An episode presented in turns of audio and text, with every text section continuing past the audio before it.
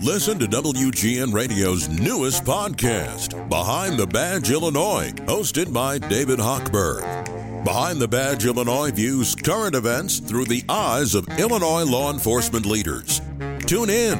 Visit WGNRadio.com slash Behind the Badge. Governor Pritzker joins us now on WGN. JB, thanks for saying hi. How are you today?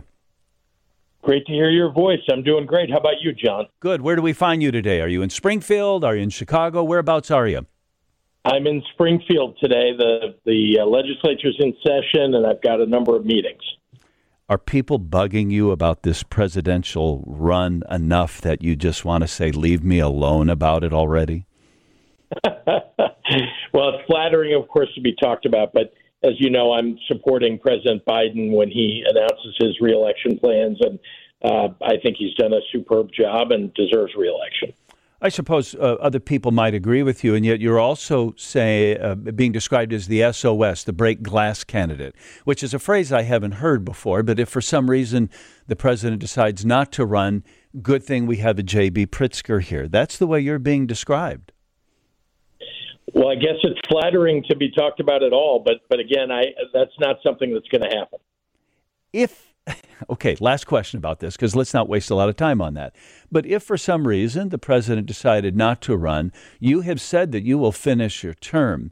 Um, if the president decides not to run again, would you modify that statement? Well, it's hard to run in hypotheticals. What I can tell you is I, I love the job I have now. I mean, being governor of Illinois, honestly, you know, a terrific position to be in to help people. I think we've done a lot of good over the last four years, and I intend to uh, do the same over the next four years. We've got big things we need to accomplish to uh, improve the fiscal outlook for the state, as we have already, uh, and also lift people up who've been often forgotten and left out. I'm glad you brought that up. And I'll ask you if you're going to endorse someone for mayor in just a second and what you thought about how that went down in Chicago. But at your State of the State address recently, you talked about the rosy condition for Illinois, even a rainy day fund, and that we have had a balanced budget or passed a budget four years in a row. Um, but we are continuing to underfund our pension obligations to the tune of $3 billion for a total of some $200 billion. We're still behind. Um, you didn't talk about that a lot in the state of the state, and I'm wondering what we're going to do about that. Well, what I did talk about was the significant improvement we've made in our fiscal situation. We've gotten seven now uh, credit upgrades for the state, and that's after you know Bruce Rauner. We had eight credit downgrades under him. Uh, we've balanced the budget, and we've actually improved the situation of our uh, pensions. We, we're better funded today than we were uh, when I took office, and uh, we paid down all of our short-term debt. We have literally no bill backlog left, and no short-term uh, bills that are due or or debt that's due and that's because we've been responsible. We've paid off where we could uh, debts that were owed, and we put more money into the pension system than was required. Do we have more to do? Absolutely. I've never said that we don't need to keep working on it, uh, but I also think it's worth recognizing the the terrible situation that I inherited when I came into office and how much better off we are today. As you know, though, credit ratings don't say anything about pension obligations. Those are just forward looking projections about your ability to pay the bills, but it, it doesn't talk to the, the pension debt that we have. In fact, um, I think we're the worst state in the union for unfunded pension debt. And I, I don't know how much to worry about that, JB. I like the sense that we're getting better, but I also wonder if we shouldn't be doing more. We either need to be more transparent about it or as great as your early childhood education initiatives sound, maybe we can't afford those things right now. Well, you can't stop investing in the future. Um, we've got to do both, and we can walk and chew gum at the same time. We can help pay down our uh, pension liability, which is uh, large and, and needs to be reduced, and we can also invest in our people. And early childhood education is one of the best things that we can do. It actually has the greatest payoff for taxpayers as well as, of course, for those young people and their families. But um, I, no one's ignoring pensions. it's an enormously important issue, and it doesn't get ignored in those credit rating upgrades. They talk about why we are where we are. And one of the big reasons is we have a large pension liability. I didn't create that pension liability, but I sure am working to whittle it down and get us in a better position. I'm going to continue to. Over the course of my term, we've put $500 million more in than was required by state law, and I proposed another 200 million more than is required in the upcoming budget that I'm hoping will get passed by May. Well, I don't envy you for the task because uh, no Republicans or Democrats want to raise taxes, and no Democrats or Republicans want to cut services. But that that's where the rubber hits the road, isn't it? Well, I've been disappointed, honestly, that at least for the last three years, Republicans have been unwilling to come to the table to talk about the budget, to get things done in the budget. Um, they just have voted against uh, uh, our budgets every single year, uh, other than my first year where you know we got a lot done. We there was a lot of compromise because Republicans were willing to come to the table. For whatever reason, I don't know. Over the last three years, they've been unwilling. It seems like the new leadership of the Republican Party is willing to to work with us, and I hope that we're going to get an awful lot done together. Should we be more circumspect? Should we be worrying about trains coming through the Chicago area? Oh, I think that we've got to make sure that the federal government puts on back on the safety regulations that existed before the Trump administration took over, uh, and it's clear from the the, the devastation in East Palestine that uh, you know that that we're not doing enough. The federal government isn't, and there aren't enough regulations on that. And yeah, I worry about those trains uh, like everybody else does, looking at what happened in Ohio. I wonder if we should, when they want to expand the length of trains or the frequency of trains through the Chicago area, if this is a time to put a pause on that.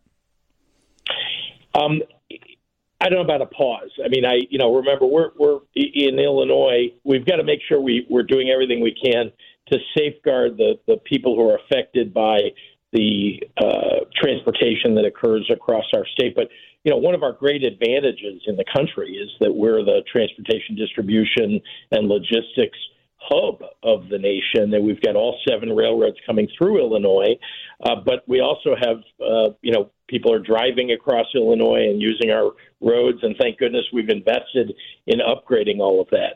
But back to your point, I, absolutely, safety regulations that were done away with under Donald Trump need to be restored.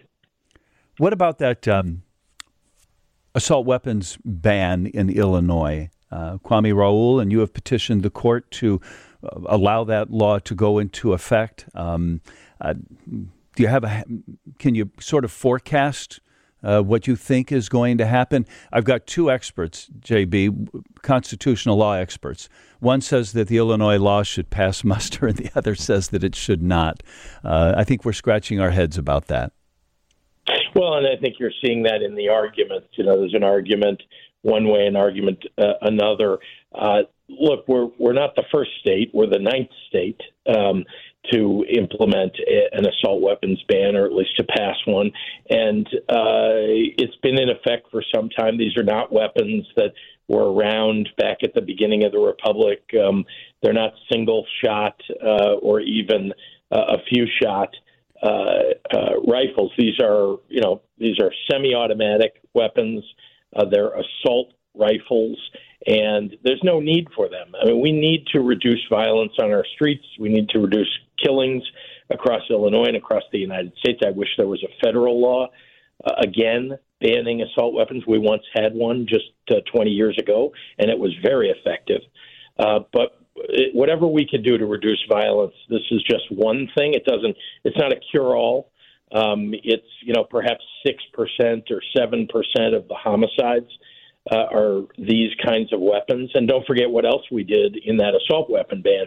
We also got rid of switches, uh, banned those, and those are things that that turn a a regular weapon into an automatic weapon. Yeah, sure. And so uh, anything we can do. There's more. There's more that needs to be done. And you know, fighting crime uh, isn't just about an assault weapons ban. We need more police. I've I've hired more police uh, for our state. Um, we you know we need more. Uh, violence intervention and prevention, and again, we put 250 million dollars into that. uh, to build it back up after once again Bruce Rauner literally tore it down.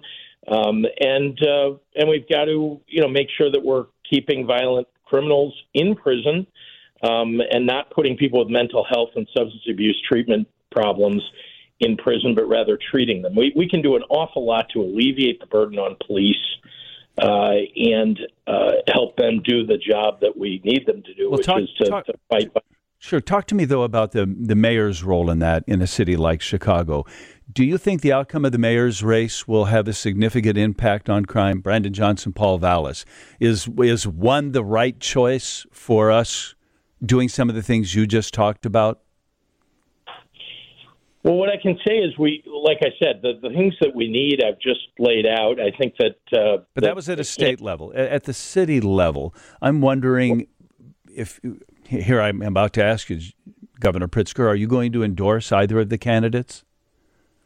I, I you've got to remember that the governor of the state has to work with the mayor, whoever that mayor is, and so I don't intend to get involved in the mayoral race.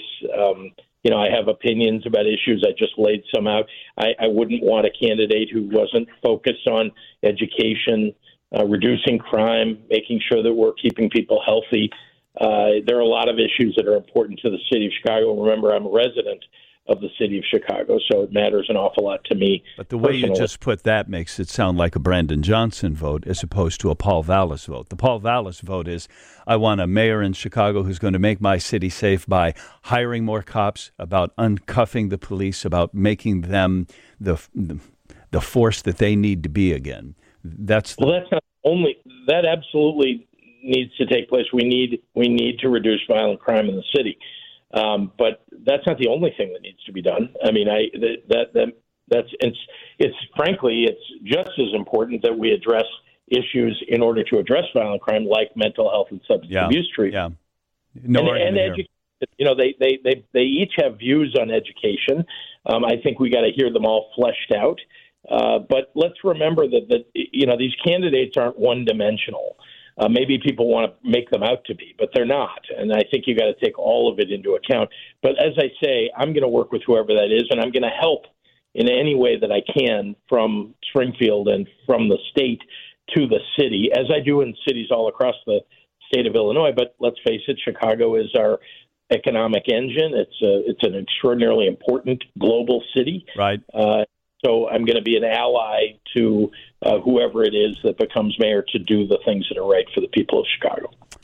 JB Pritzker, it's nice to talk to you. Thank you so much for your time. Let's keep the state leaning in the same direction it's been leaning. I'm talking about the economics.